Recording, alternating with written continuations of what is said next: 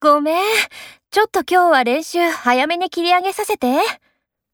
あれ今日バイトない日じゃなかったっけうん。先週から一日増えちゃって。ああ、さきちゃん教えるの上手だもんね。そんなことないけどさ、ここだけの話、塾長、時給ちょっと上げてくれたんだ。すごいねでも認められるって嬉しいよね